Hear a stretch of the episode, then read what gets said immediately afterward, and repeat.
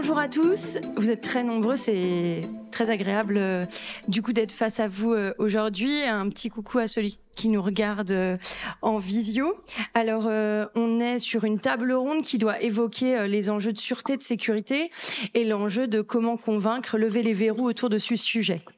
Alors euh, évidemment, pour commencer, donc j'ai un panel euh, particulièrement euh, riche aujourd'hui, et donc je vous remercie, Madame et Messieurs, d'être venus et de et de venir commenter et apporter votre éclairage sur ces sujets. La première question, euh, je vais l'adresser à Laurent. Euh, elle est autour de, la question de la définition et des définitions. Euh, l'enjeu était, euh, aujourd'hui, on a un thème qui porte sur la sûreté et la sécurité. Finalement, est-ce qu'on doit vraiment les opposer? Est-ce qu'on doit vraiment opposer ces deux notions? Euh, Voilà, est-ce que vous pouvez réagir sur cet aspect? Bah, déjà, sûreté et sécurité, ça dépend de quoi on parle, parce que suivant les industries, on parle de sûreté ou de sécurité, l'essence est inversé, parce que pour des raisons euh, de, traduction, de mauvaise traduction euh, de l'anglais euh, vers le français. Alors donc lorsqu'on est dans le domaine du nucléaire, on parle plutôt de protection parce que justement, comme on a inversé les termes au niveau international, et dans le reste de l'industrie, on parle de sûreté pour, évoquer de la protection, hein, qui est bien différent de la sécurité incendie ou sécurité industrielle au sens large. Moi, ce que je crois, c'est que dans ces deux éléments, il y a une démarche qui est commune, qui est de savoir qu'est-ce qu'on veut protéger en fin de compte. Déjà, partons de là. On veut protéger du personnel, des salariés, on veut protéger euh, un outil industriel ou des services, et on veut protéger aussi de l'immatériel. Alors l'immatériel, c'est assez vaste. Hein. C'est à la fois euh, les connaissances, les savoir-faire, euh, les bases de données, les échanges qu'on va avoir. Voilà, je classe ça dans l'immatériel. Et donc, on va appliquer un procédé, une méthode de raisonnement alors, lorsqu'on est ingénieur, on va dire un process euh, de projet. Euh, lorsqu'on est militaire, on a euh, une manœuvre, une idée d'action, on va avoir une stratégie qui est d'abord un niveau stratégique, après on va le décliner opératif et tactique. Voilà. Et donc on va regarder, on va identifier, rechercher quelles sont les menaces associées à chacun de nos points du personnel, de l'outil industriel et de l'immatériel. Donc on va identifier ces menaces, on va les hiérarchiser et après, on va chercher à trouver des réponses euh, pour, euh, pour pouvoir les contrer.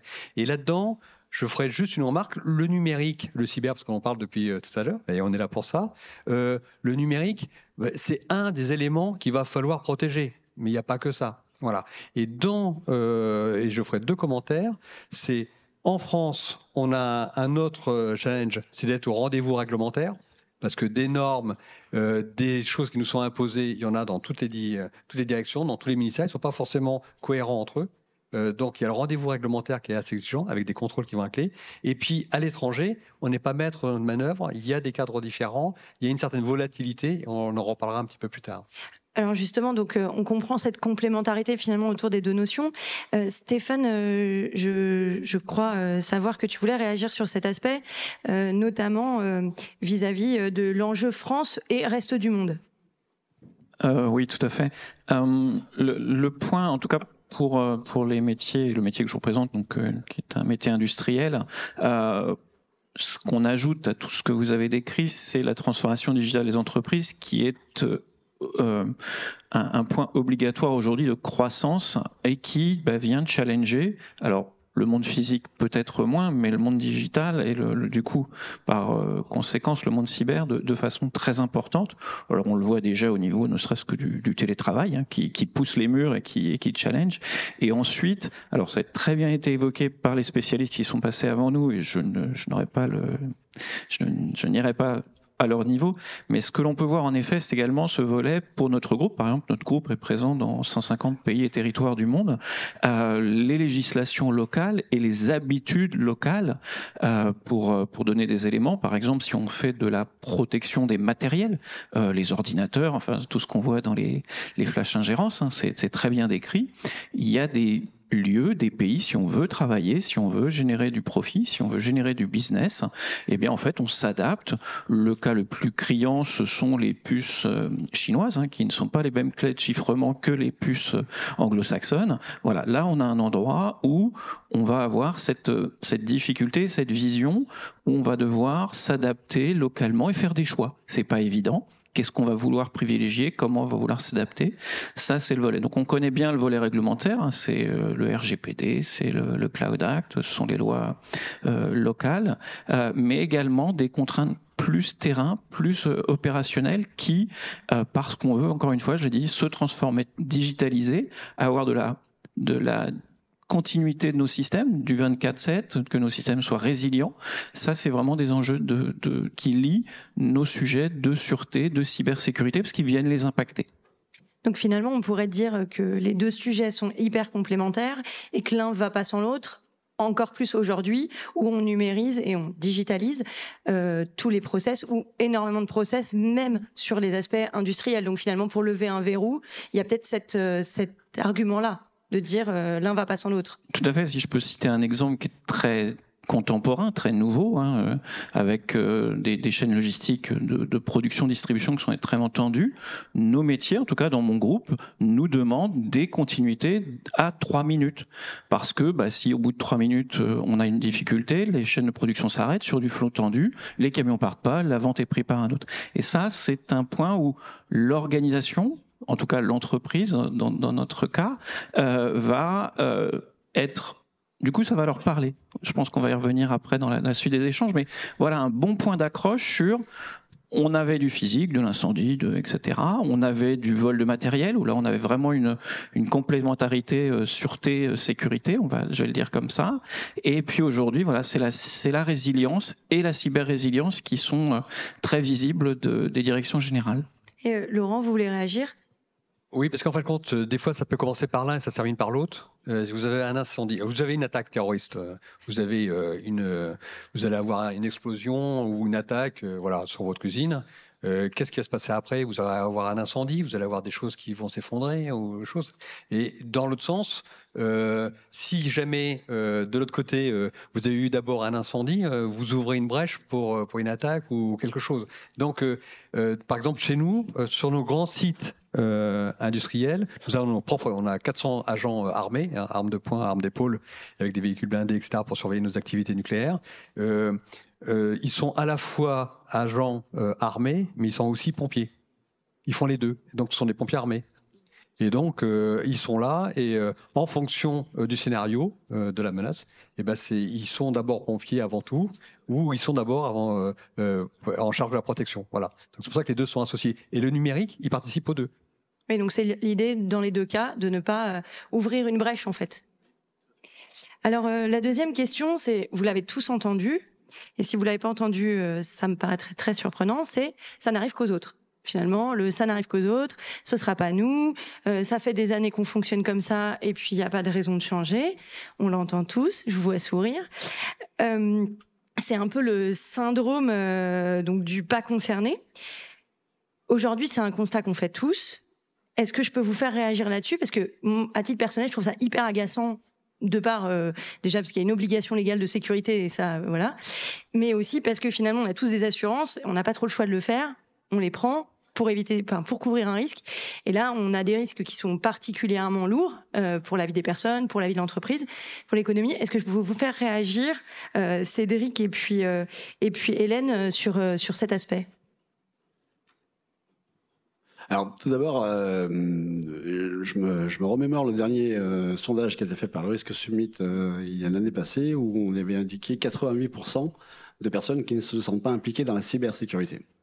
Ce chiffre est un échec. 88% de personnes qui ne se sentent pas impliquées signifie clairement qu'on a échoué sur la partie préconisation, sur la partie vulgarisation. Et donc, derrière ces 88%, il y a deux, il y a deux ensembles ou trois. Mais d'abord, il y a une partie qui est, on va dire, classée comme cyberautruche. Donc ça sera les 1,8%, on va dire ça comme ça. Ou quoi qu'ils puissent en dire, ou quoi qu'ils puissent être fait, bah en fait, rien ne, va changer de leur côté. Et après, il y a deux ensembles. Il y a le premier ensemble qui est lié aussi à une incompréhension de la cyber. Mm. la cyber reste aujourd'hui classifiée, ou en tout cas dans l'esprit des, des DG ou des patrons de PMI, comme un, un domaine d'expertise. Et, et, donc là, nous, notre rôle aussi à tous, dans la, dans la salle également, c'est aussi d'aller vulgariser cette, cette, approche, essayer de la rendre accessible à, chacun. Euh, nous, en tant qu'éditeur de solutions logicielles, évidemment, on, a, on essaye de vulgariser cette partie-là en prenant des exemples simples et pragmatiques. Euh, Aujourd'hui, bah voilà, en fait, la cybersécurité euh, à votre niveau en tant que PDG, c'est aussi la liberté euh, de, choisir qui rentre dans votre service d'information. Donc, on va mettre un logiciel de contrôle d'accès à votre information, je, peux m'exprimer ainsi, et non pas un EDR, XDR, NDR, MDR, SOR, SIEM, et voilà, là, on perd tout le monde. Donc euh, voilà, on rentre dans l'idée de vouloir vulgariser, de vouloir simplifier, de vouloir approcher, d'avoir un autre axe euh, d'entrée euh, au niveau des, patrons de PME, PMI, parce que pour ceux qui n'ont pas de DSI, ça reste toujours compliqué à leur niveau. Deuxième axe, et c'est souvent en France, on l'a déjà répété de manière plusieurs fois, et ça prend en forme aussi en ce moment, c'est le côté réglementaire. Euh, alors, je ne suis, pas très vieux, en tout cas j'espère, mais j'ai vécu l'arrivée de la LPM, euh, l'arrivée de l'ANSI en tant qu'intégrateur euh, sûreté. La LPM, ah. tout le monde là? La LPM bah, donne, bah, Pardon, loi de programmation militaire. Excusez-moi. Oui, oui excusez-moi. Tu dis qu'il ne faut pas utiliser d'acronyme, mais... Que je vulgarise, finalement non. Euh, donc oui, l'arrivée de la programmation, de la loi programmation militaire, euh, l'arrivée de l'ANSI avec des contraintes techniques en tant qu'intégrateur sur des sites OIV, euh, Là arrive aussi au niveau cyber le côté euh, Nice 1, euh, Nice 2, bientôt Dora, donc une nouvelle réglementation aussi européenne qui va débarquer. Donc il y aura, euh, en France, on est souvent obligé d'être réglementé pour pouvoir s'imposer. Et donc je pense que c'est ce qui va se passer aussi. Donc j'espère que l'année prochaine, lorsque le prochain sondage sortira de risque Intel, on aura au moins gagné peut-être 10 points. Faut peut-être changer les questions. Si on veut avoir un meilleur résultat. Avez-vous entendu parler du cyber-risque voilà. Peut-être que là, on aura des meilleurs résultats. Hélène? Oui, peut-être pour prendre un, un, autre angle. Moi, personnellement, je suis euh, dirigeante en entreprise et je suis pas du tout une spécialiste de la cyber. Ce sujet m'est euh, arrivé sur les épaules il y a quelques années. Euh, et donc, en fait, je pense que je suis plus optimiste finalement que le sondage qu'on a entendu, dont on a entendu le résultat. Euh, parce que je pense qu'aujourd'hui, il y a quand même beaucoup plus de force de sensibilisation des dirigeants des entreprises euh, à ce risque-là. D'abord parce que c'est un sujet qui nous concerne absolument tous et toutes en tant que citoyens et citoyennes. Euh, qui n'a pas euh, subi euh, un phishing Alors un certain nombre se font avoir, un certain nombre non mais une fois qu'on s'est fait avoir, on peut-être un peu moins avoir. Mais je pense que les dirigeants des entreprises sont comme tous les autres, hein, euh, sensibles à ce sujet. Ensuite, il y a un sujet d'image et de réputation, euh, et on entend maintenant parler des attaques cyber et de leurs conséquences. Donc, je pense que les dirigeants ont pris conscience euh, de ce sujet euh, et n'ont aucune envie euh, d'avoir leur entreprise citée dans la presse comme ayant subi une attaque. Alors, je vous parle pas de la mienne, qui en plus est dans le numérique, hein. mais donc ça, c'est un risque qui est quand même important et que les, dirigeants n'ont pas envie de voir s'avérer. Euh, troisième sujet, c'est que si on subit des attaques, ça a un impact business, hein, si ces attaques ont un effet direct. Hein. Euh, quand un système d'information est à plat, partiellement ou complètement, ça a des impacts sur les employés, ça a des impacts pour les clients et ça a des impacts sur les résultats de l'entreprise. Donc je pense que, bon, et effectivement, les sujets réglementaires ont été évoqués, hein, euh, mais c'est peut-être pas le plus gros moteur en fait hein, pour au sein des entreprises. Ça c'est vu. Alors ça, c'est le, frein pour le coup. c'est que je pense pour la plupart des dirigeants, alors on a attendu quelques noms de réglementation euh, ou de euh, solutions, euh, ça, ça parle pas du tout aux dirigeants. c'est vu comme un sujet complexe, technique, pas à leur portée. Ils le voient comme une contrainte, comme un coût. et pour certains, comme un empêcheur de business, voire d'innovation. Donc, d'un côté, je pense qu'il y a une prise de conscience qui a quand même beaucoup évolué. De l'autre côté, il reste un gros travail d'éducation à faire euh, des dirigeants. Euh, et là, pour le coup, on voit quand même ça évoluer. On voit qu'il y a des prestations de services qui se mettent en place autour de euh, la culturation des dirigeants, la mise en place de dashboards qui sont vus au plus haut niveau. D'ailleurs, un des points qui, qui donne un indicateur sur l'importance du sujet dans les entreprises, c'est où est positionné le RSSI. S'il est N-2 ou N-3, on peut se dire, si, et peut-être qu'il n'y en a pas d'ailleurs. voilà, c'est plus, plus grave. Voilà, donc ça donne un indicateur. Après, je pense que vraiment le sujet est quand même beaucoup plus au cœur euh, des euh, comités de direction des grandes entreprises. Il y a un vrai sujet pour les PME, PMI euh, qui, à mon avis, aujourd'hui, comprennent le risque mais savent pas comment le gérer. Alors justement, sur l'enjeu de ce risque, on est aussi parce que là, il y a, le risque business finalement, mais c'est assez c'est assez nébuleux. Finalement, on parle de cas pas forcément qu'on arrive à toucher du doigt là. On donne des exemples un peu larges. justement, on avait la question justement de la menace constante qu'on peut vivre dans le cadre géopolitique aujourd'hui. Euh, et, donc, finalement, est-ce que les dirigeants sont plus sensibilisés à ces questions de par la situation géopolitique que l'on vit et qui, est-ce que soit sur le terrain que France, mais aussi dans les entreprises à l'international, les impacts sans doute? Euh, Laurent, je vous vois prendre votre micro, je vous donne naturellement la parole du coup. Non, non, allez-y. Moi, Orano, on est le successeur d'Areva, hein, pour ceux qui ne connaissent pas. Donc, euh, nous, on a des mines euh, à l'étranger. On en a au Niger, en Afrique. On en a dans les pays du Stan, au Kazakhstan, en Ouzbékistan, en Mongolie. On en a au Canada. Au Canada, c'est quand même vachement plus simple. Le problème, c'est plutôt les ours et, les moustiques. Mais, mais pour les autres pays, c'est un peu plus compliqué. Donc, dans les entreprises ou les grands groupes qui ont euh, des, euh, des, intérêts à l'étranger, on est quand même très sensibilisé à ça. Et, et la question géopolitique est une question euh, au quotidien. lorsque vous avez à travailler en Mongolie, où vous avez que deux voisins, qui sont la Russie et la Chine, vous ne pouvez pas faire abstraction de la réalité du quotidien hein, en tant que politique.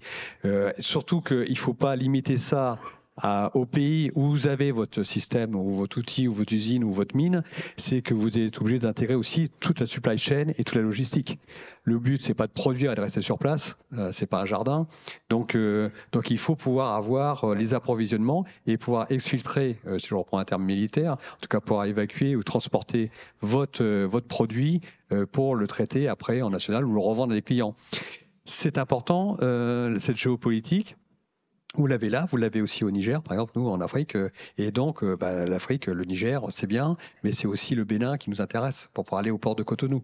Parce que sinon, il n'y a pas d'évacuation. Euh, voilà. Est-ce que c'est aussi du coup sous l'angle là pas uniquement des actifs business, mais on a aussi sur le plan humain, c'est-à-dire protéger l'humain? Je pense aussi rappeler que la cyber et la sûreté sont là pour protéger de l'humain. On ne protège pas que des actifs économiques. Mmh. Donc euh, là, dans les exemples que vous donnez, j'imagine quand même qu'il y a des procédures euh, euh, pour le personnel. Oui, alors j'ai pas voulu aborder ce sujet, mais c'est notre priorité, l'humain. Donc les salariés sont protégés comme les sous-traitants qui travaillent pour nous. donc on y investit beaucoup de moyens sur place pour protéger. Et puis il y a aussi des choses auxquelles les, on, a, on, a, développé depuis un an et demi. On s'est rapproché d'une norme ISO, ISO 31030. on est un certain nombre d'entreprises à avoir créé cette norme-là. Euh, et cette norme, elle a pour but de prendre en risque justement, prendre en compte le risque euh, à l'étranger euh, pour nos salariés, que ce soit dans l'analyse du danger, des menaces qui les guettent, après la façon dont ils vont monter leur déplacement, alors soit parce qu'ils vont s'y installer pour travailler en back-to-back, ou ils sont directement affectés là-bas, soit alors simplement ils sont en voyage, ils sont en transit pour aller consulter euh, des clients ou aller chercher des éléments, et après comment on va être alerté et comment on va pouvoir les rapatrier.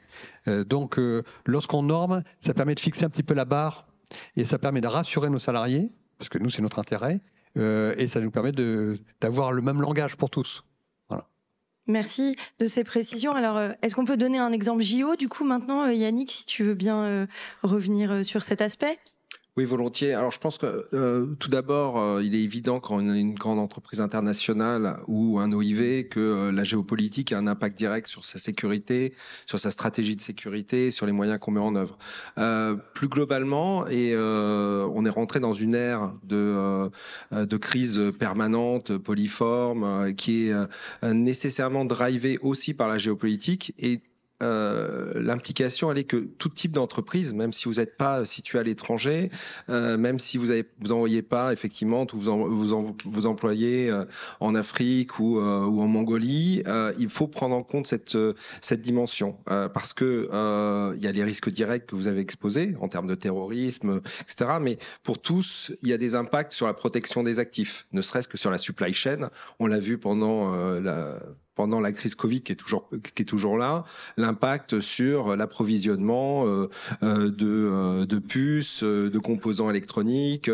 Donc même une société qui délivrerait des services ou des produits uniquement en France est impactée par cette géopolitique et continue à l'être. Donc derrière, ça peut être aussi des aspects réglementaires, très clairement en termes d'embargo, en termes de capacité à déployer.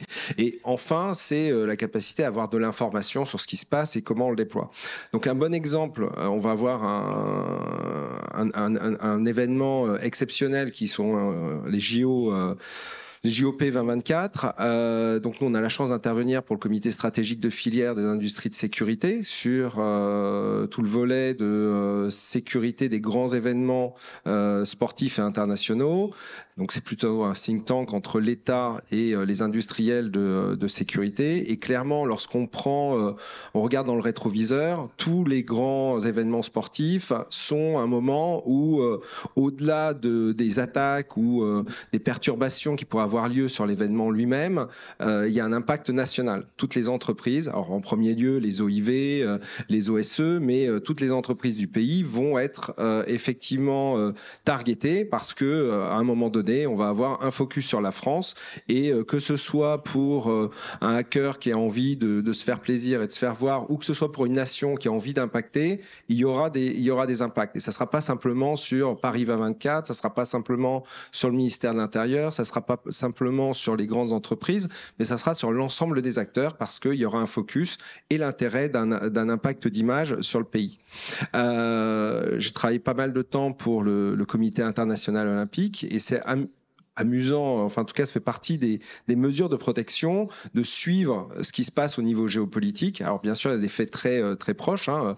Lorsque euh, vous voyez euh, quelques informations sur des pays qui vont être bannis pour des raisons, par exemple, de, euh, dopage, euh, bah, c'est assez amusant de voir l'évolution du nombre d'attaques cyber, comme de voir le nombre de tentatives d'intrusion physique sur les parkings. Euh, donc ça faisait partie de, ne serait-ce que pour le CIO, qui est plutôt une entité un peu de, promotion de la marque olympique. Donc on, on gère pas des centrales nucléaires, on gère pas des, de l'électricité, on gère pas de l'eau, mais très directement, vous voyez qu'en fonction des annonces géopolitiques, des positions des pays des uns et des autres, il y a besoin d'adapter votre stratégie en temps réel. Et euh, bah, c'est ce qu'on recommande effectivement en termes de veille euh, pour, pour avoir une protection efficace. Alors du coup, la question naturellement, c'est comment on fait pour adapter sa stratégie? Donc là, vous me voyez peut-être venir, mais un peu avec de l'intelligence économique, euh, une veille, un suivi euh, euh, potentiellement. Comment, dans ce cycle, on va inscrire ces actions pour euh, voilà, avoir cette, euh, je vais pas parler de surveillance parce que ce serait trop poussé, mais en tout cas, voilà, cette vigilance euh, autour euh, de des gens qui, qui, qui, gravitent. Donc là, tu donnais des exemples typiquement de, de, de voilà, de personnes qui pénètrent sur un site, mais plus largement, euh, comment on, on, met en œuvre ce type de, de solution. Bah, tout à l'heure, on a parlé d'analyse de risque, compréhension de, euh, ces enjeux, de ces actifs, euh, des menaces. Euh, L'intelligence économique va venir renforcer tout ce dispositif en permettant de euh, collecter, d'analyser, d'exploiter toutes les informations disponibles euh, en source blanche hein, euh, et en source ouverte, puisqu'on est on n'est pas dans un cadre de, renseignement ni dans un, cadre agressif de, collecte d'informations, mais c'est toute cette connaissance, alors bien sûr de la géopolitique, mais aussi des des, des, éléments environnants, hein, votre compétition, vos, vos fournisseurs, vos employés, être capable d'avoir au plus tôt une détection des, euh, des, menaces. Donc être capable d'identifier euh, ces menaces, aussi de vous comparer à, à, aux différentes euh, sociétés, c'est aussi être capable d'anticiper ces risques et leurs impacts. Et puis, quand on utilise l'intelligence économique et tous les dispositifs associés, c'est aussi la capacité à aller beaucoup plus loin dans sa, stratégie, dans le développement et dans l'adaptation de sa, posture, bien sûr de sécurité, mais aussi dans sa posture de confiance vis-à-vis -vis de ses clients vis-à-vis -vis de ses partenaires et d'être capable effectivement de valoriser la sécurité in fine. Très bien. Justement, Laurent, est-ce que vous voulez réagir? Et moi, je, je, viens compléter euh, les propos. Euh, C'est euh, localement, déjà, dans un pays, euh, vous avez déjà une ambassade de France Donc déjà, c'est le réseau à travers le, centre de crise du MAE, euh, à travers euh, les ambassades. Euh, lorsqu'on va en déplacement comme ça dans ces pays-là, on entretient des liens avec eux qui nous permet quand même d'avoir déjà une bonne image, bonne perception de ce qui se passe. On a souvent aussi, pour les grands groupes, des contacts avec les autorités locales qui nous donnent une autre perception aussi, parce que des fois, elles sont pas forcément, euh, elles peuvent être contradictoires ou en tout cas euh, différenciées.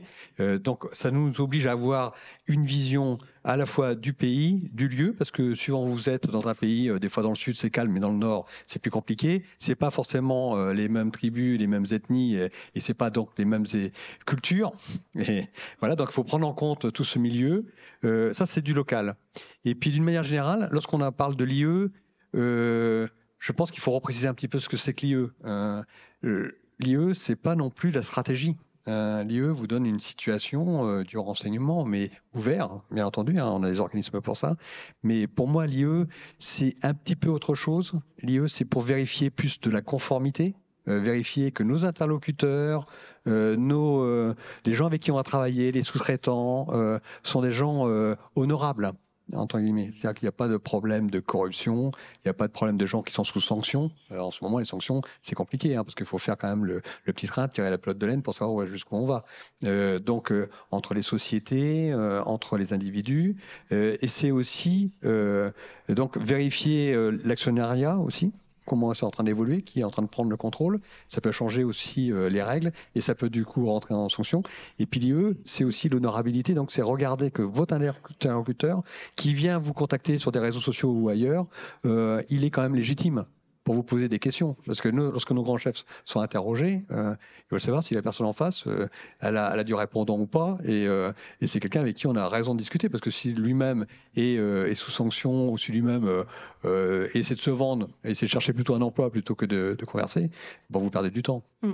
Ce que je comprends dans ce que vous dites tous les deux, c'est que c'est quand même un travail, c'est pas un instant T et hop, c'est terminé. C'est vraiment quelque chose qui va s'inscrire dans la durée. Alors, vous dites que c'est pas c'est pas une stratégie en soi, mais en tout cas, ça, ça rentre quand même dans une démarche globale et ça a besoin de s'inscrire dans le temps, notamment pour le suivi justement des changements de pouvoir, des contrôles euh, d'entreprise, etc. Je, pense que la stratégie, ça appartient aux, managers. Mm.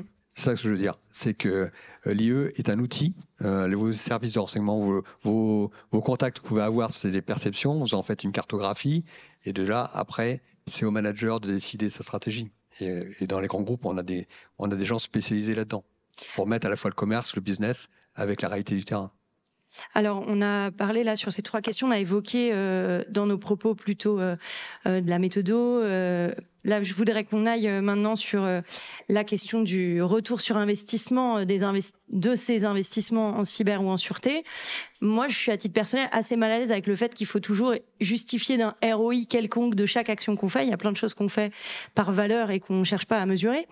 donc, j'aimerais bien vous entendre sur cet aspect sur euh, justement, euh, voilà, Stéphane, est-ce que vous voulez, euh, vous voulez intervenir? Parce que je pense que c'est important d'éclairer sur cet aspect, cet enjeu toujours d'essayer de justifier le moindre investissement en cybersécurité ou en sûreté par un retour sur investissement. Alors tout à fait, parce qu'à un moment il y a la, question des moyens qui, et, et les moyens anticipés et pas les moyens euh, parce que si l'incident a lieu, le robinet sera ouvert, mais on voilà, on, sera dans du, du, du, curatif et c'est pas ce qu'on attend. Euh, une, là, je dirais que c'est quelque chose où je peux, je souhaite partager un peu des, des, des, des clés qui ont fonctionné en tout cas dans, dans mon cas. Et euh, le premier, c'est alors j'entendais l'analogie au rugby tout à l'heure, l'analogie du sport. Ça typiquement euh, un board, un comex, euh, une direction générale, c'est quelque chose qui lui est accessible elle voit ce que c'est que le sport d'équipe. Elle va, elle va être à l'aise avec. Euh, elle prend, elle a une appétit au risque. Elle va avancer. Elle va euh, avoir d'une phase, je dirais, plus avec des personnes attaquantes. Et nos métiers sont des métiers de défense. Donc c'est plan-plan, c'est triste, c'est on, vit avec, c'est notre fardeau. Mais c'est un message qui, je trouve, passe bien, c'est-à-dire de dire ok, euh, ou l'analogie, euh, la voiture et les freins, voilà, qu'est-ce qui va faire que dans cet appétit au risque, je sais que je peux accélérer parce que j'ai quelque chose, j'ai un monsieur qui dit non de temps en temps, j'ai euh, une, une contre-mesure, une organisation, Et puis j'ai aussi des pertes, je peux comparer, je peux voir. Et c'est vrai que je partage ce que disait Hélène tout à l'heure. Je, je, je, prends plus optimiste que le, le, chiffre qui était assez dur de 88%. Je pense qu'il est meilleur que ça, au moins dans le questionnement. C'est-à-dire qu'on bénéficie d'un point d'accroche. On est interrogé sur le sujet. Ensuite, ces budgets ne vont pas être illimités, comme le risque zéro, lui non plus, n'existe pas. Donc, on va être amené à faire des choix, mais ce côté, je dirais, l'attaque, la défense, on est positionné dans les tableaux euh, euh d'intensité impact, comme d'autres risques, hein, comme euh, des risques d'entreprise, de croissance, d'incendie. Et ces choses-là font que si on a un discours adulte, posé, on dit ben voilà, il y a des difficultés, on aura des choix à faire. Je trouve que ça fonctionne bien. Avec par contre, et on doit être toujours très prudent parce que on glisse assez vite, surtout quand on nous-mêmes on peut être stressé ou, en accélération dans une présentation. On vient même entre nous on le voit, on revite, on, on jargonne, on remet des termes compliqués et on perd notre audience. Donc c'est voilà, on a, on peut être très à l'aise d'être voilà, on a besoin d'un budget de défense qui va aider et porter aussi les avancées du groupe et à nous d'être faire cet effort, apprendre, travailler, c'est difficile, mais euh, s'entraîner. Il y a du média training hein, pour les pour les responsables cyber. Euh, c'est un investissement, mais je trouve que là, là aussi, c'est aussi un très bon retour sur investissement, parce que les du coup les, les, les budgets, je trouve, sont beaucoup moins questionnés quand nous-mêmes nous faisons cet effort. Merci. Hélène, tu voulais intervenir? Euh, oui, sur ce sujet, en fait, je suis assez d'accord sur le fait que vouloir faire un exercice de ROI, sur ce sujet-là, c'est quand même très compliqué. Euh, D'abord parce qu'il faut évaluer euh, les coûts euh, actuels et à venir dans un domaine où euh, les solutions foisonnent. Euh, donc il faut éviter quand même de changer de solution euh, ou d'avoir un patchwork de solutions parce que du coup on crée des failles aussi. Euh, il faut aussi faire appel à du service. Typiquement, si on revient à la maîtrise du risque, déjà c'est identifier les risques, ceux qu'on veut maîtriser, le risque zéro n'existant pas. À, quel niveau on va se situer finalement Donc aujourd'hui, il y a des agences de notation. Enfin moi j'appelle ça comme ça en fait. Hein, on est évalué par des entités externes. On fait régulièrement des audits. Donc il y a aussi des prestations de services qu'il faut ajouter dans ces coûts. Euh, il y a l'organisation interne autour de la cybersécurité, mais en fait, une fois qu'on a fait ça, si est qu'on soit capable de le faire, en fait, on ne connaît pas les coûts. Parce que dans la réalité, ce que j'ai dit au début, ça concerne 100% des salariés, ça concerne notre relation avec nos clients, nos relations avec nos sous-traitants, ça concerne 100% de l'écosystème de l'entreprise. Donc en fait, il y a plein d'investissements qu'on fait et qu'on doit faire qu'on ne met pas dans le budget de la sécurité et de la sûreté. Donc en fait déjà évaluer ces coûts qui en fait d'une certaine façon deviennent naturels en tout cas dans les grandes entreprises, on ne sait pas le faire. Le bénéfice effectivement c'est l'évitement du risque. Sachant que c'est pas toujours évident euh, d'expliquer pourquoi faut investir tant au regard du risque. Ce qui marche pas mal quand même, même si on le fait pas toujours, c'est quand on a un incident qui se transforme pas finalement en une cellule de crise parce qu'on a su le gérer très très en amont, ce qui veut dire qu'on est capable de les détecter. Si on essaye de regarder ce que ça nous aurait coûté si l'incident s'était transformé, euh, et on peut le voir en faisant du benchmark avec des entreprises où c'est arrivé, on voit que finalement ce qu'on a investi versus le risque qu'on a évité, c'est tout à fait euh, massif en fait. Hein. Donc euh, voilà, dans l'absolu, faire un exercice, euh, je dirais, de, de formalisation d'un ROI, c'est très complexe. Dans la réalité, sensibiliser les organisations aux investissements nécessaires pour la cybersécurité, on sait le faire, mais effectivement, il faut utiliser de l'exemple, il faut utiliser de la pédagogie pour des dirigeants, parce que sinon, on revient au sujet précédent, euh, c'est vu comme un sujet technique, un facteur de coût. Un autre élément quand même qu'on ne sait pas mesurer, c'est que c'est une opportunité de business, la cybersécurité. Puisque dans la réalité, alors nous, dans notre cas, on a une offre de services autour de la cybersécurité, ce qui semble assez naturel. Mais même chez des industriels, ça peut être une opportunité de business, mais ça peut être vrai aussi dans les services. Bon, il y a le sujet de l'assurance qui lui est très clair, mais il y a aussi des banques aussi qui font des offres de services euh, autour de la cybersécurité pour les PME, PMI. Euh, dans le ferroviaire, par exemple, un constructeur peut proposer des offres de services aux opérateurs. Donc en fait, il y a aussi des opportunités de business qui quelque part euh, viennent compenser ou devraient s'intégrer dans un ROI et on les met jamais Donc voilà, je pense que ce sujet-là, en fait, c'est un faux débat. Et à l'inverse, si on n'a pas anticipé ça, il y a des appels d'offres auxquels on ne pourra jamais répondre. Oui, par ailleurs. Laurent? Moi, je trouve qu'il y a un moyen aussi de parler de la protection, du coût de la protection, des investissements nécessaires sur la balance des risques, en, faisant le, en prenant en référence la maintenance préventive. C'est exactement la même chose. C'est un choix budgétaire. Non, non, mais c'est un choix. Vous décidez d'investir dans votre dispositif de protection, quel que soit son domaine. Euh, vous mettez la barre à un certain niveau et vous dites, moi, le risque, après, il est acceptable, il n'est pas acceptable. Et, donc, je pense qu'il faut associer. C'est à peu près la même démarche intellectuelle. Et donc, euh, chez des gens qui font du business ou des ingénieurs, c'est quelque chose, la balance des risques, ça fait partie de la formation.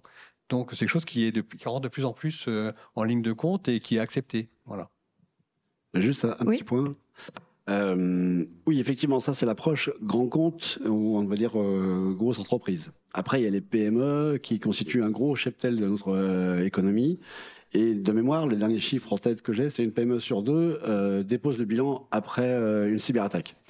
Donc là, on n'est même plus dans un domaine de, de ROI, j'ai envie de dire, on est dans un domaine de survie. Et, euh, et, cette approche, voilà, je reviens sur le chiffre des 88, hein, elle rentre aussi dans, le fait de dire, voilà, les vrais risques qui sont ici, euh, les indicateurs, c'est ça, votre possibilité, c'est ça. Quelle est votre zone, euh, bah, zone à risque à protéger? Et à travers différents échanges que l'on voit au niveau des, PME et des grosses PMI, on se rend compte qu'il y a beaucoup d'éléments bah, de valeur, notamment euh, des brevets, ce genre de choses, qui euh, bah, sont susceptibles d'être euh, bah, cyberattaqués, cybercopiés, j'ai envie de dire, notamment dans le, dans le Cloud Act, on va pas y revenir. Et, euh, et donc tout, tout ce patrimoine, ce patrimoine de PME, PMI qui compose encore une fois le plus gros de notre pays au niveau économique, euh, reste à protéger. Et là, c'est plus une question de ROI, c'est une question de survie euh, pour certains. Eh bien, du coup, euh, comment on fait pour les sensibiliser et pour pas avoir 88% dans la réponse au sondage? Je disais euh, tout à l'heure, en échangeant euh, avec Yannick, on, se disait que finalement, on avait une loupe un peu grossissante. On avait l'impression que tout le monde était sensibilisé à la cyber ou à la sûreté parce que finalement, c'était un peu notre quotidien. Et en réalité, on se rend bien compte, et je pense que vous vous rendez compte aussi dans les entreprises, que c'est pas du tout le cas, où il y a des services qui, qui trouvent que c'est pas leur sujet ou qui difficilement se sentent concernés par ce sujet du coup, comment on sensibilise? Quels sont pour vous les axes euh, ou les, les, exemples que vous pourriez nous donner, que vous avez mis en œuvre et qui ont fonctionné euh, sur euh, donc les dirigeants, euh, certes, mais pas uniquement, parce que finalement, le dirigeant va être sponsor, la direction va être sponsor d'une démarche, mais au quotidien, sur la plus sur euh, l'intégralité du, panorama de l'entreprise, c'est heureusement pas eux qui font tout. Et donc, comment on sensibilise et comment on, fait monter en compétence tous les autres? Est-ce que vous avez des retours euh, d'expérience à nous partager? Euh, moi, je vais parler de ce qu'on fait en France, hein, pour le coup, parce que alors, moi, ma conviction sur ces sujets-là, c'est que les sujets de cybersécurité, dans un groupe comme Capgemini, traitent d'un côté au niveau du groupe, de l'autre côté au niveau géographique. Parce que quand un incident arrive, euh, que ce soit interne ou en relation avec un client ou un autre acteur de l'écosystème, euh, de toute façon, c'est localement qu'il se traite, euh, sauf si l'entreprise est tombée par terre. Mais ça, donc, ce qu'on peut souhaiter ne pas arriver. Donc, c'est vraiment un sujet de tous les salariés sans exception et au-delà. Hein. mais si je parle des salariés, la première chose, c'est que on forme systématiquement à tous nos salariés aux enjeux de cybersécurité. Quand ils arrivent dans l'entreprise, si je prends l'exemple de 2022, on a recruté 9000 personnes, 1000 apprentis, 1000 stagiaires. Ils arrivent dans l'entreprise, dans leur onboarding, ils ont des formations obligatoires à la cybersécurité. Et s'ils ne les font pas, on les déconnecte. Ça, c'est le premier sujet. Alors, ce sont des formations dont beaucoup nous disent, mais c'est assez trivial ce que vous nous racontez. Euh, oui, sauf que Sauf que. Deuxième élément euh, auquel j'attache personnellement beaucoup d'importance, c'est les exercices de phishing. On en fait très très régulièrement euh, et on signale à toutes les personnes qui se sont fait euh, prendre pourquoi elles se sont fait prendre et pourquoi elles n'auraient pas dû se faire prendre. Et on leur donne des formations obligatoires à nouveau si elles se sont fait prendre dans un exercice de phishing.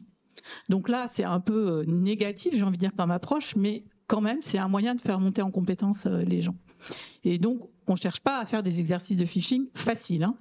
Moi, peu m'importe euh, le résultat de l'exercice, plus à la fin, au fur et à mesure, on a moins de personnes qui se font prendre dans des exercices de phishing, plus je considère qu'on a progressé. Donc ça, ça concerne 100% des salariés. On, organise aussi euh, régulièrement des web events où on invite 100% des salariés. Évidemment, 100% ne vient pas, euh, mais ce sont quand même des milliers de salariés qui se connectent, ce qui démontre qu'ils sont quand même sensibilisés à ces sujets euh, et qu'ils ont envie d'en savoir plus.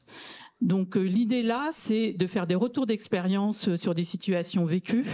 C'est aussi de faire intervenir des personnes extérieures, que ce soit des clients ou des personnes qui sont spécialistes au sein de l'État de la cybersécurité, pour faire prendre conscience. Et on se rend compte que ça intéresse les salariés parce qu'on a des centaines et des centaines de questions pendant ces web events. Euh, l'année dernière, par exemple, le dernier qu'on a fait euh, était autour de cybersécurité, un enjeu à la fois personnel et professionnel. Et du coup, ça a attiré pas mal de personnes, puisque en fait, régulièrement, hein, ce que je disais, euh, les gens sont confrontés à ces sujets directement, indirectement, leurs parents, leurs enfants.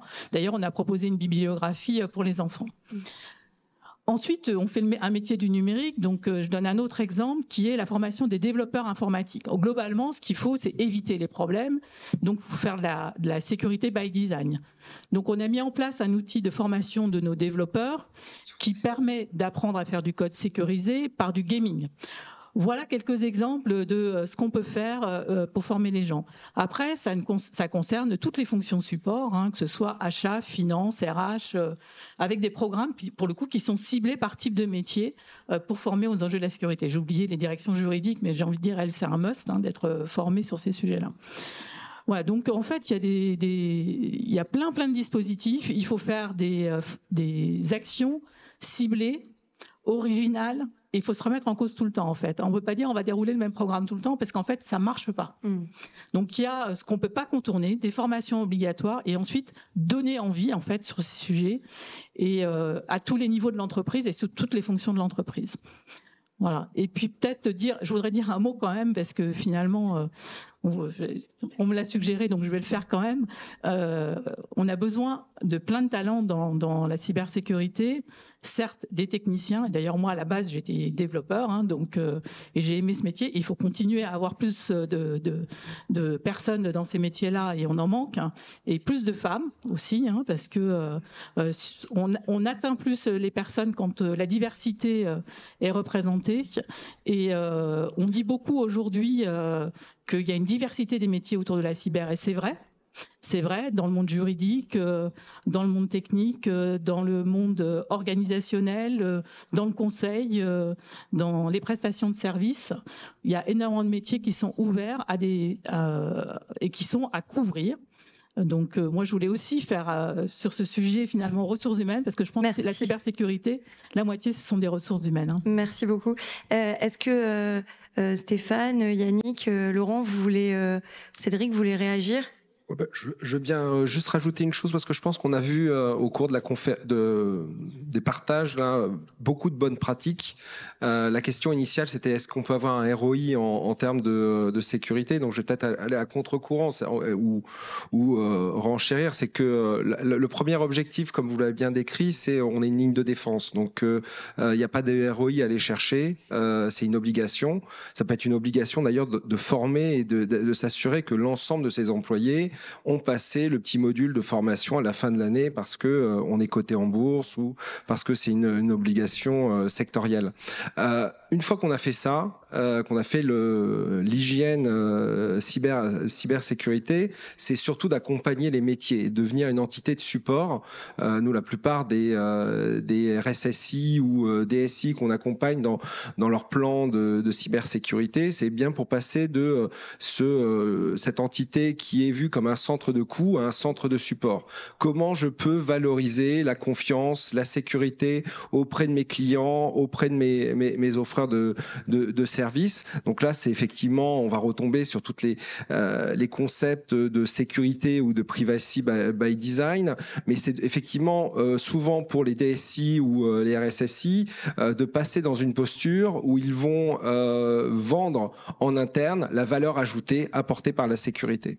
Et puis enfin, on a, on a évoqué un dernier point qui peut là aussi euh, s'adapter euh, essentiellement à quelques types d'entreprises, qui est euh, une fois qu'on a tout fait pour se sécuriser soi soi-même pour sécuriser les nouveaux produits, les nouvelles capacités, bah, c'est d'aller vendre euh, ces capacités ou les proposer à ses propres clients. Donc ça s'adapte très bien dans, les télécoms qui depuis longtemps ont vendu de la sécurité au-dessus de, de leurs tuyaux. Ça se, se, porte très bien pour des institutions financières qui vont vouloir aider leurs clients à faire mieux et faire plus en sécurisant leurs activités. Ça peut se voir dans des secteurs industriels qui sont très en avance et qui peuvent aider leurs partenaires, leurs JV à euh, intégrer de la sécurité. Donc c'est un peu les, les, trois étapes un peu clés pour arriver aussi à sensibiliser un board ensuite à l'importance de la sécurité et puis à, à, permettre euh, à la fois le recrutement et les investissements nécessaires pour maintenir cet, cet équilibre. C'est important ça parce que on voit presque dans ton propos une idée de co-construire en fait d'accompagnement des plus petits par les plus grands ou enfin peu importe la taille mais en tout cas euh, du donneur d'ordre avec son sous-traitant. Enfin voilà cette idée que finalement on monte en compétence tout le monde. Euh... Mais pas forcément euh, par angélisme. Hein. Euh, non, euh, faut pas, faut pas le croire. On, euh, on est en train de parler de business, hein, donc tout a, tout a un coût. Donc c'est simplement parce qu'on est dans un écosystème et qu'il ne faut pas qu'il y ait de porte ouverte. C'est pas la, peine d'avoir si vous voulez fermer une porte ouverte. Donc on va même contractualiser ça avec nos sous-traitants en exigeant une certaine hygiène numérique pour être certain qu'on puisse les rattacher à notre réseau ou échanger avec eux. Et sinon on le fera pas. On prendra pas ce risque-là. Donc c'est pour ça que c'est vraiment euh, et c'est à ce moment-là qu'on construit quelque chose de solide. Très bien. Stéphane, tu voulais dire un petit mot? Oui, très rapidement. Et, le, le, challenge du moment, parce que voilà, le phishing, la sensibilisation, on arrive à 3-4 ans, donc on doit se renouveler aussi. On a une sorte de fatigue par rapport à ça, une tension même qui se génère. Moi, le chiffre qui m'a marqué dans toutes les études qu'on peut voir, le chiffre qui m'a le plus marqué, c'est en fin 2022, un document Gartner qui dit qu'aujourd'hui, dans une organisation, à tout niveau de l'organisation, donc COMEX, board inclus, 69% des personnes sont prêtes à dépasser les moyens de sécurité pour faire réussir leur business. Donc ça, c'est aussi cette fatigue euh, qui est, euh, moi, le challenge euh, qui fait qu'aujourd'hui, il va falloir remettre en cause et plus être uniquement dans du punitif. Et ça, c'est vraiment quelque chose qui nous obligera à faire, et je reviens avec les métiers de la communication, à adapter nos parcours, à faire des études de marché même internes, c'est long, mais je crois que ça fonctionne bien. Et nous, on a un motto qu'on a vendu en interne, qui est, qui est vrai, vous pourrez le trouver, on l'a publié, qui est que le collaborateur est le premier rempart de l'entreprise. Et ça, ça fonctionne bien, ça l'incarne et c'est utile. Finalement, c'est pas que le maillon faible entre la chaise et le clavier. Merci beaucoup. Alors, est-ce que vous avez des questions? Et s'il vous plaît, dites oui. Ah, bah voilà, il y a une main levée là-bas. Merci. Parce qu'on a fini à l'heure, du coup. On a un peu de rab. Merci beaucoup. Bonjour, Julien Préau. C'est plus une question et un partage à la fois. Euh, le thème de la discussion, c'était cybersécurité et sûreté. Euh, J'étais en charge en 2022 euh, de, la sécurité de la présidence française du Conseil de l'Union européenne. Donc, on avait bien très clairement identifié la porosité entre l'aspect sûreté, protection physique des événements et la partie cybersécurité qui pourraient intervenir de manière immatérielle dans les événements. Sur ces éléments-là, toutes les mesures classiques que vous avez cotées, détection, analyse de la menace, protection, réaction, bon, bien sûr, ça c'est la chaîne qui va bien. Mais euh, il y a toute la chaîne de, de, de sous-traitance avec les agences événementielles, etc. Et donc vous l'avez également pour la partie JO. Il est impossible, il est impossible de tout protéger. Et le risque moi, je dis attention à l'ego et attention aux vendeurs de boîtes dans les entreprises, etc. Il faut analyser les natas de la menace et, et, et s'assurer du bon niveau de protection et du bon niveau de réaction au bon endroit. Et ça, pour moi, c'est le directeur des risques. Et c'est l'analyse de la menace qui doit permettre de dire où est-ce qu'on met, où est-ce qu'on investit et comment investit au bon niveau dans le cyber. Et ça, c'est et, là on et là on n'est plus sur une logique de ROI parce qu'en en fait, faut battre le sujet ROI trouver le ROI, c'est que c'est déjà trop tard. La question, c'est comment on affecte les moyens au bon endroit et au bon moment. Et pour moi, c'est vraiment cette relation entre le directeur sûreté et le directeur cyber qui doit vraiment s'allier pour euh, présenter les choses, soit au niveau du COMEX, soit au niveau politique. Euh, en fin de compte, dans les grands groupes, on a, des, on a des comités des risques. Et en fin de compte, on aborde tous les risques risque géopolitique, risque industriel, risque business, risque Bon, suivant les groupes, c'est pas les, mêmes natures. Donc, on part déjà de ça. Donc, c'est l'analyse de la menace, l'identification, et après les, hiérarchiser euh, par rapport pour savoir où on met la barre. C'est ce que j'avais dit au, départ. Je pense qu'il y a aussi autre chose. On peut regarder aussi dans l'autre sens, en partant dans, le, faire le mouvement inverse, mm. c'est-à-dire de regarder chez soi qu'est-ce qu'on a réellement besoin de protéger? Qu'est-ce qui est vital? Voilà. Qu'est-ce qui va permettre la résilience, de revenir à l'état initial? Ou qu'est-ce qui fait que vous êtes capoute euh, sur une petite PME euh, De toute façon, là, on vous a coupé le réseau, c'est terminé, euh, vous mourrez sur place. donc, c'est ça qu'il faut qu'on arrive à identifier. Parce qu'on ne peut pas tout protéger, on ne peut pas être protégé de tout. Donc, on fait des choix. Voilà. Et c'est notre métier, c'est de faire des choix lorsqu'on est manager. Donc, euh, c'est de dire, ben nous, cette menace-là, celle-là, je peux pas, la, ce risque-là, je peux pas le prendre. Voilà. Ou celui-là, je le prends et je le tempéroise, euh, je lui donne euh, un niveau de dangerosité acceptable. Voilà. Et c'est ça. Et je pense que justement, l'IE, nous, chez nous, on l'utilise aussi un peu pour ça. C'est-à-dire qu'on a des nouveaux process pour identifier sur un projet, dans la vie du projet, entre le développement, l'idée, et ensuite sa maturation, sa vente, sa commercialisation, son industrialisation, voire euh, sa revente, euh, c'est à quel moment euh, une information est vitale, par exemple. Mais elle n'est pas de la même nature en fonction du développement du projet. Et donc, ça vous permet de vous focaliser. Vous ne pouvez pas vous protéger de tout. Donc, vous focalisez au fur et à mesure de l'avancée. Merci. Est-ce que vous avez d'autres questions? Ah. Il y a une question aussi au fond, comme il n'y a pas trop de lumière. Euh, donc ça fait trois questions et puis euh, on clôturera cette table ronde si ça vous va et comme ça on respecte le timing. Euh, bonjour. bonjour. Oui, il y a eu un petit peu une question sur les PME et je voudrais juste revenir dessus. Comment est-ce que du coup vous faites euh, pour, euh, enfin vous en tant que grande entreprise, euh, de ce qu'on voit, bah, comment est-ce que vous, enfin est-ce que vous les accompagnez en termes de cybersécurité et de sûreté Comment est-ce que vous les, enfin vous, les accompagnez? Parce qu'effectivement bah, les PME on n'a pas forcément, enfin, elles n'ont pas forcément le temps, l'argent de se sécuriser elles-mêmes. Donc, comment est-ce que vous voyez par rapport à eux, puisque je me doute que vous travaillez du coup beaucoup avec des, PME qui, qui sont euh, vos sous-traitants Cédric, voilà. je pense que ça c'est pour toi, hein, le sujet de la PME. Oui et non. Alors, dans mon ancien parcours d'intégrateur. Euh, pour convaincre. Pour convaincre. Euh, en fait, il y a plusieurs, plusieurs sujets. D'abord, dans les grands groupes, il y a beaucoup de notions de cahier des charges qui sont fonctionnelles, qui doivent être adaptées, qui doivent permettre à, on va dire, aux sous-traitants et en tout cas la PME qui veut euh, répondre à un marché d'avoir des normes et des qualifications. Donc déjà, il y a une première barrière, euh, cette partie-là. Et de plus en plus aujourd'hui, dans les cahiers des charges, on voit la, on voit la dimension cyber. Euh, qui est imposée. Donc là, on prend l'occurrence du groupe Orano, mais bien aussi, mais maintenant aussi dans la partie publique. Et donc, de fait, l'accompagnement n'est pas nécessairement réalisé par le donneur d'ordre vers le sous-traitant, mais c'est le sous-traitant qui doit s'adapter et investir pour pouvoir répondre au marché. C'est pas la meilleure des solutions, mais c'est ce qui existe aujourd'hui. Et euh, l'accompagnement, euh, dans certains cas, alors sur certains grands groupes, euh, peut être aussi l'accompagnement par des officiers de sécurité qui peuvent aller être détachés pour aller superviser et vérifier ce qui se passe dans les éléments des sous-traitants mais il n'y a pas d'accompagnement financier pour la montée en compétences cyber. Nous, ce qu'on voit quand même, c'est qu'on a des grands groupes qui sont conscients euh, du niveau euh, limité de maturité sur certains, certaines, euh, enfin, certains enjeux en, sécurité et qui acceptent de contractualiser avec des plus petites structures, voire des startups, avec un plan d'assurance sécurité qui va s'échelonner sur plusieurs mois.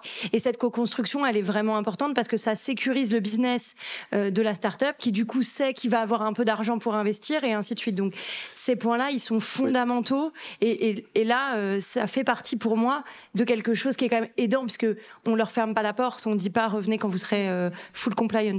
Clairement, aujourd'hui aussi, il y a toute la partie de la DGA aujourd'hui qui, euh, qui met en place aussi un plan de développement de son écosystème et qui, euh, à travers différents plans, alors je sais plus si c'est France Relance ou quel plan, euh, permet également de financer, de prendre en charge une partie du financement euh, de l'évolution, ne serait-ce que de l'audit de départ, mm. euh, et après le plan d'action qui est mis en œuvre. Donc il y a quand même quelque chose qui sont certaines opportunités au niveau administration qui sont réalisées. Hélène? Oui, effectivement, il y a des investissements et des accompagnements au titre du plan de relance. Il y a des offres de services hein, dédiées mm. pour les PME, PMI. Et puis, euh, autre exemple aussi, euh, nous on fait pas mal d'accompagnement de start-up euh, dans nos domaines. Hein, et pour le coup, très souvent dans l'accompagnement, on prend en compte ce sujet-là sur lequel ils sont assez pauvres finalement et ils ont une attente. Donc mm. euh, voilà, c'est multi, euh, il y a de multiples solutions et c'est pas forcément évident, mais euh, il y a vraiment des, des, aides possibles dans l'accompagnement. L'accompagnement, il se fait aussi naturellement parce qu'on a intérêt, même pour les grands groupes, que les sous-traitants soient au bon niveau, on a parlé de sécurité, mais on va aussi les aider aussi parce que c'est un coût et que mm. des fois, de passer le savoir ou d'aider, euh, ça permet qu'il soit moins cher, le sous-traitant aussi, hein, dans notre travail, qu'on lui demande. C'est vraiment pas angélique tout ça. Euh, non, non, non. on est en train de parler de business. Hein, on parle pas de. Hein, c'est pas une œuvre caritative hein, dont on est en train de discuter. Donc, euh, donc bien sûr, on a intérêt ensemble, on a un intérêt commun à ce que ça se passe bien et que ça fonctionne. Donc c'est vraiment gagnant-gagnant au final. Il y avait deux autres questions, on va les prendre rapidement. Oui, j'ai rencontré à l'étranger plusieurs entreprises, euh, des grandes entreprises qui utilisent fortement le numérique, qui ont basculé dans une vision, ce que j'appelle sécurité 360 degrés. Donc, qui ont fusionné toutes les fonctions, sûreté, sécurité, analyse de risque, euh, cyber sécurité, dans finalement une tour de contrôle de la gestion du risque global de l'entreprise avec souvent effectivement la, la, cybersécurité qui est quand même le, la colonne vertébrale de tout l'ensemble. Hein, parce que si vous faites venir un sous-traitant et que vous contrôlez pas, ben voilà, donc euh, il faut, euh, voilà, si n'importe qui rentre dans vos locaux, donc on voit que voilà, c'est une vision globale. Moi, j'ai trouvé extrêmement efficace. Je sais qu'en France, ça touche fortement dans les entreprises cette vision globale, hein, parce que entre Monsieur sûreté euh, et Monsieur cybersécurité, on choisit qui comme chef. Hein, J'avais présenté ça aussi grève, ça a toussé fortement, mais il y a des grandes entreprises françaises qui ont basculé, hein, en particulier Airbus, ah, en plus même qui gèrent la sécurité des produits aussi, hein, et des installations au sens usine. Et je pense que c'est une vision qui, aux États-Unis, arrive très très vite, et je pense qu'elle va arriver en France. Alors je sais qu'il y a une énorme bagarre entre le monsieur sûreté et le ouais, monsieur. Là, ça veut dire qu'il y a une, modification un peu de politique interne, en, fait. Hein, c'est un peu. Alors je, je peux peut-être. Nous on l'a tenté, on l'a pas fait peut-être donner là. Et, on y a vu, et pourtant on a reçu, parce que au-dessus de nous, Sanofi l'a fait, par exemple. Donc, euh, enfin, c'est quelque chose. On a eu une difficulté qui était le facteur d'échelle. Donc, on le voit bien dans les grands groupes où la fonction est assez multi-métier, multi-domaine, banque, assurance, industrie, euh, etc. Ça, ça fonctionne, je crois. Peut-être que vous pourrez compléter, pardon.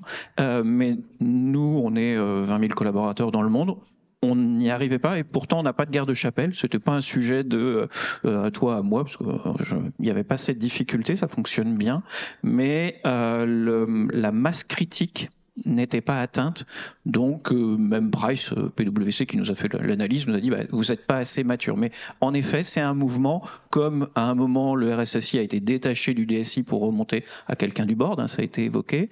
Ce que moi j'ai vécu, l'étape suivante, nous on n'était pas assez gros moi, je partage la même analyse. Bah, je suis venu aujourd'hui justement avec mon responsable cyber. Euh, voilà, on n'appartient pas à la même BU et, ça se passe très bien. Et je veux dire, euh, et en fonction de l'incident, bah, lorsqu'on a des petites attaques, ça nous arrive de temps en temps, euh, il prend la main et c'est lui qui dirige. il n'y a pas de, il faut pas qu'il y ait d'ego. Voilà, on est, c'est une œuvre commune. Merci en tout cas. Euh, je vais juste euh, profiter, vous avez parlé de l'éducation des plus jeunes et euh, si vous voulez communiquer en interne à vos collaborateurs et qui sont parents, euh, tonton, tata ou autres, le défenseur des droits a fait pour les enfants un support hyper intéressant sur la protection du numérique de l'enfance. Et donc ça, ce sont des éléments par exemple qui peuvent être récupérés pour sensibiliser les collaborateurs et leur montrer que finalement c'est pas que dans l'entreprise qu'on qu'on qu'on est exposé, mais mais même à la maison. Voilà. Merci beaucoup. Merci, applaudissements pour nos intervenants. Merci beaucoup.